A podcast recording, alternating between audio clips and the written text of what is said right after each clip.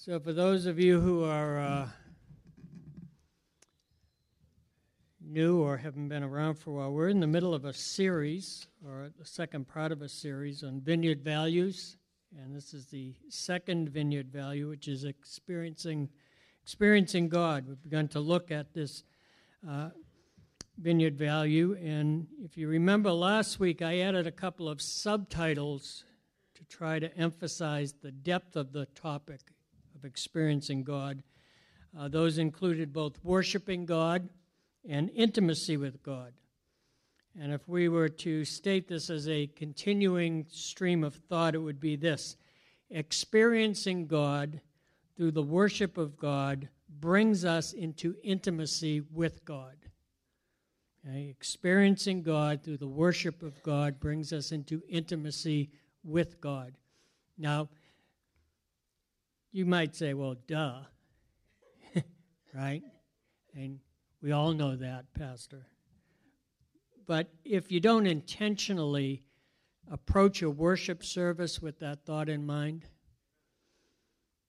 you know, got a little axiom I like to use knowledge without action, you know, is fruitless. So, this is such an important spiritual dynamic, and I feel that we miss so much of what God desires for us because we do not intentionally pursue this level of intimate interaction with the Lord every time. Every time we gather together as the body of Christ. You know, we only get together a couple of times a week, and out of the, the scheme of things, you know, it isn't a whole lot a whole lot of time to worship the Lord, to connect with Him, to be intimate with Him. And uh, if you just kind of keep it in the forefront of your mind, um, you know, when Eric opens the worship service, you know, we're going to worship the Lord for a while. And uh, what an important statement he's making at that moment of time. It isn't just, well, we're going to begin the service now. That really isn't the invitation he's extending. He's saying, you know, God is willing to open the windows of heaven and connect with you at this moment of time if you'll enter into worship.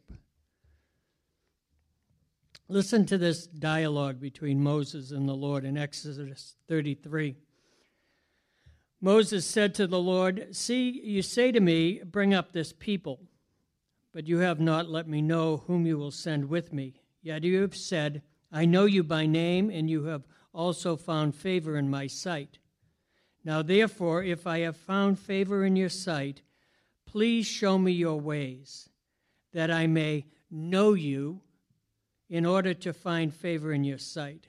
Consider, too, that this nation is your people.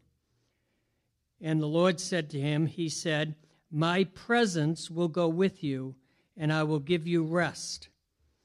And then Moses said to him, if your presence will not go with me, do not bring us up from here. For how shall it be known that I have found favor in your sight, I and your people? Is it not in your going with us, so that we are distinct, I and your people, from every other people on the face of the earth? And the Lord said to Moses, This very thing that you have spoken I will do for you have found favor in my sight, and I know you by name. Moses said, Please, show me your glory. And he said, I will make all my goodness pass before you, and I will proclaim before you my name, the Lord. And I will be gracious to whom I will be gracious, and I will show mercy to whom I will show mercy. But he said, You cannot see my face, for man shall not see me and live. And the Lord said, Behold, there is a place by me where you shall stand on the rock. And while my glory passes by, I will put you in the cleft of the rock, and I will cover you with my hand until I have passed by. Then I will take away my hand, and you shall see my back, but my face shall not be seen. If your presence does not go with me, do not bring us up from here there is a distinctiveness, a certain discernible quality in being a people, a community of, or a person, an individual of the presence. If you look at the dialogue between Moses and God, Moses makes a claim of distinctiveness as the reason for the Lord to be present with them. For how shall it be known that I have found favor in your sight, I and your people? Is it not in your going with us, so that we are distinct, I and your people, from every other people on the face of the earth?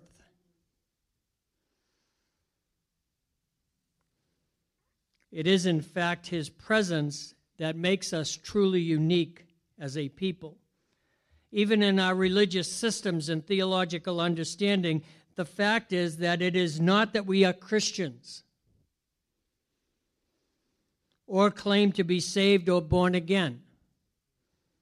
No, if you look at church history, it is when the manifest presence of God is active within the church that the church rises above all other belief systems to transform and impact the world. Since Christianity was a dead religion for centuries. It's the presence, not the belief. We must be people of the presence, a people who seek his presence, proclaim his presence, and practice his presence because we will find joy in his presence. Psalm 16:11 says this, "You make known to me the path of life. In your presence there is fullness of joy." How many like being happy? right. Have you ever been full of joy? Have you ever known the fullness of joy? Hmm. It's only one place that's found. You can have a good day, you can have a happy time, you can go to a great party, you know, a good cookout barbecue, you can have a lot of fun. But if you want to know the fullness of joy, it's only found one place, and that's in the presence of God. And every week, every Sunday, when we gather together, and Eric makes the invitation, would you stand with me and worship the Lord? You have an opportunity to step into the one place where true joy can be found, and that's in His presence. That joy becomes our strength according to Nehemiah 8:10 it says do not be grieved for the joy of the Lord is your strength. The joy of the Lord is your strength. The joy of God is so unique that it doesn't just make you happy it makes you strong. You ever felt defeated? Most people who are defeated say oh i'm so depressed. You ever notice that? They go together. Well, with joy, joy gives strength. Joy gives you what you need. We find power in His presence because we find joy and strength in His presence. Kingdom power that heals the sick, casts out demons, opens blind eyes and deaf ears, power to proclaim with all authority the gospel of grace, a gospel of liberty, of setting captives free unless we as a community of believers function from ongoing and active encounters with His presence, then we are simply doing religion, a form of godliness that lacks the demonstration of the age to come. Unless our hospitable hearts and welcoming spirits are a direct reflection of His presence in us, then, as nice as we may be, we will never fully impact the lives of the lost and draw them into an ongoing love relationship with Jesus Christ. We must be people of His presence. Lord, if your presence doesn't go with us, don't let us go anywhere. Consider this the highest price we pay for sin for religious activity rather than spiritual intimacy or for a lack of spiritual hunger is the loss of his presence. What we call conviction is the inner realization that we have been or are being separated from the presence of God by our own choices. Somehow, the enemy of our soul has convinced us that if we get too close to God's presence, we will be exposed in His light, and if exposed, we will be condemned and shamed by His presence. Nothing could be further from the truth. There is not one biblical instance, not one, where an individual encounters the manifest presence of Jesus and they are not lifted up to a higher sense of their own self worth and value. Jesus would not allow the religious elite of his day to condemn the women caught in how they term it the very act of adultery. Immediate death sentence. Rather, he raised her up and set her free to go and sin no more. Mary Magdalene, who Jesus cast seven demons out of, was not left with the stigma of having needed deliverance, but rather was so highly valued by Jesus that after the resurrection, he charged her with the mission of the very first proclamation of the good news He has risen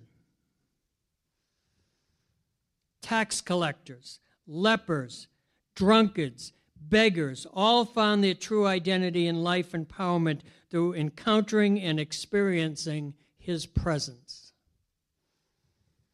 And I pray right now that if any are, of us here are trapped in fear of exposure, alive from the pit of hell, that you, O Holy Spirit, would bring the truth to our hearts and minds, and that we would find ourselves walking in His presence and power as a grace and freedom rather than striving to achieve what He has already freely given us. Let this truth sink into your mind. In all religions, man is seeking after God trying to please or appease him or to prove oneself worthy of acceptance by that God. But in Jesus, he is seeking us. For he came to seek and to save those who were lost. In John 15, 16, he says, You did not choose me. And we, we use this language all the time. Oh, I came to Christ. I found Christ. Jesus is saying just the opposite. No, you didn't. I found you. I came looking for you. I chose you and appointed you that you should go and bear fruit, and that your fruit should abide, so that whatever you ask of the Father in my name, he may give it to you.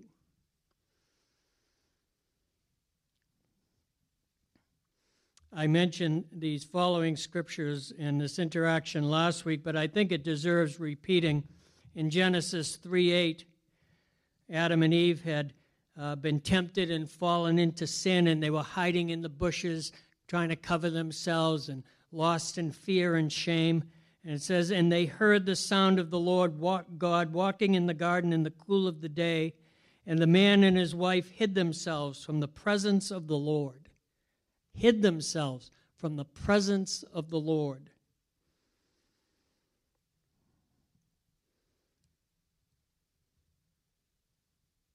But the Lord God called to the man and said to him, Where are you? Do you think the all seeing God couldn't find Adam?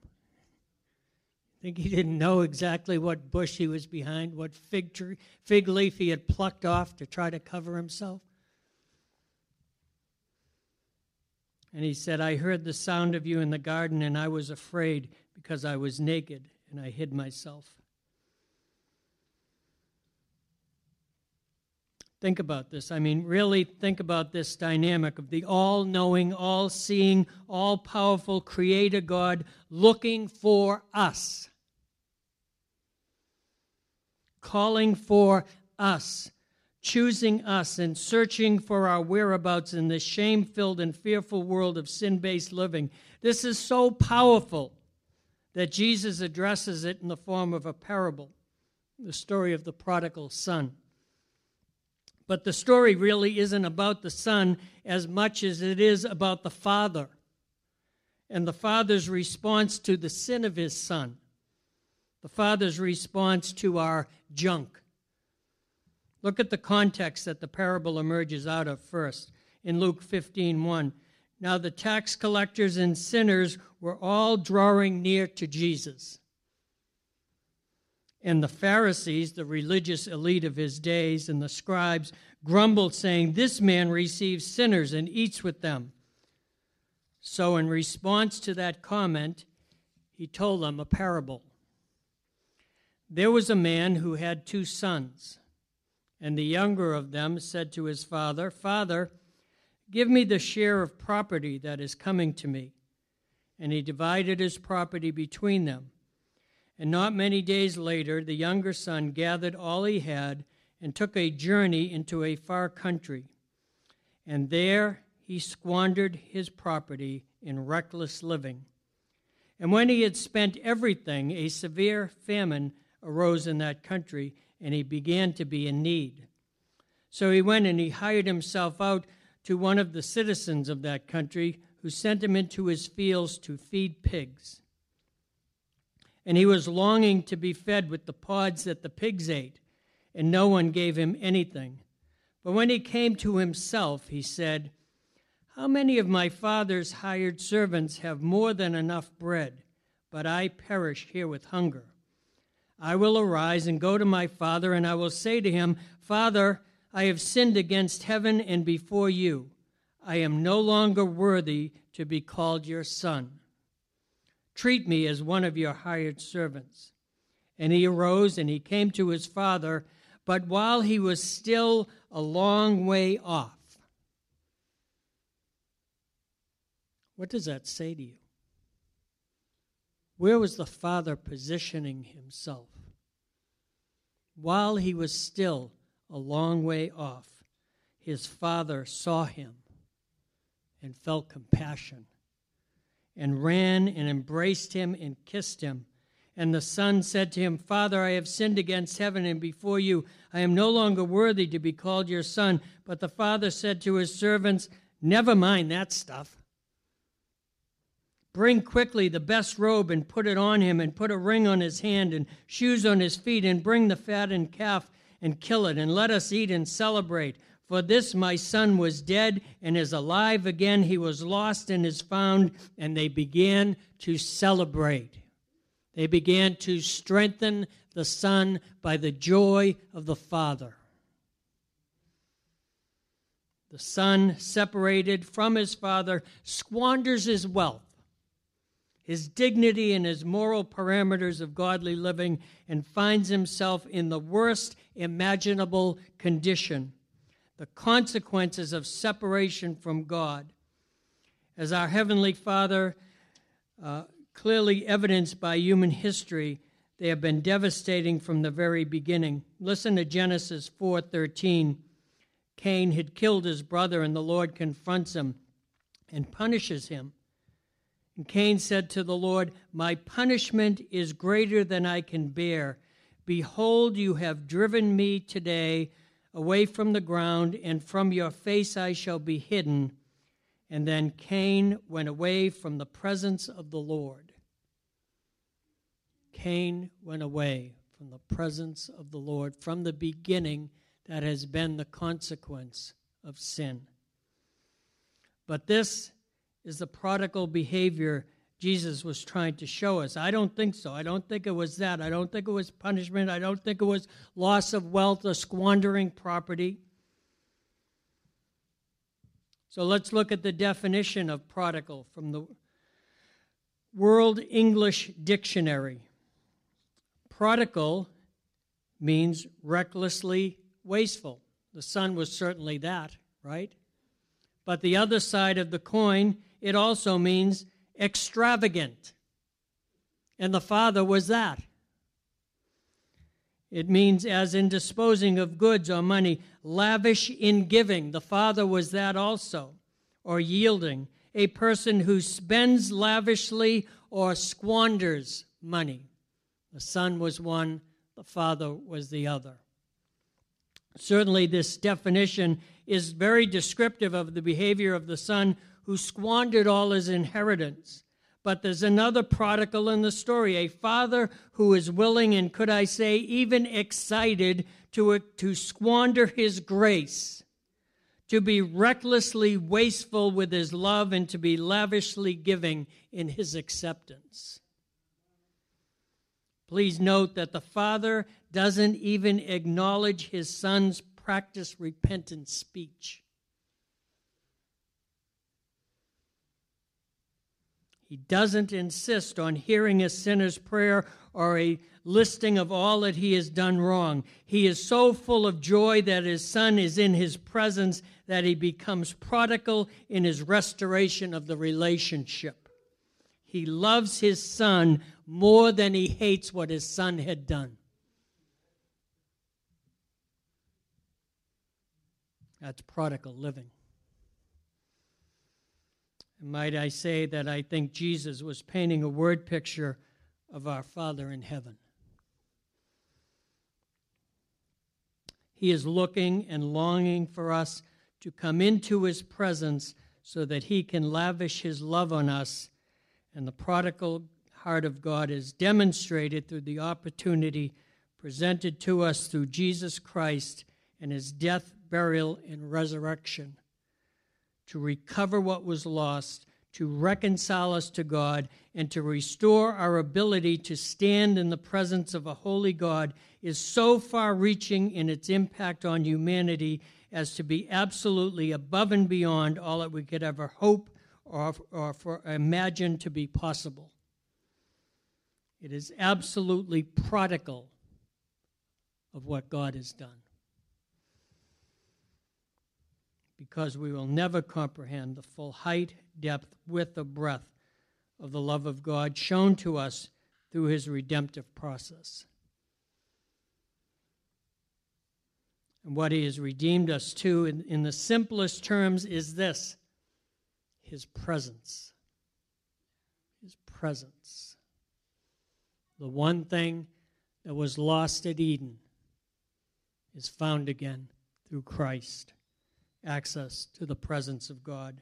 The pursuit of and the hunger for His presence should be in the forefront of all of our spiritual activities and works of ministry. If your presence will not go with me, do not bring us up from here. Let's pray. So, Holy Spirit, we stand upon this rock this firm foundation of the love and the work of Jesus Christ. Lord, we ask you to set us in the cleft of the rock, firmly embedded in the heart of Jesus Christ.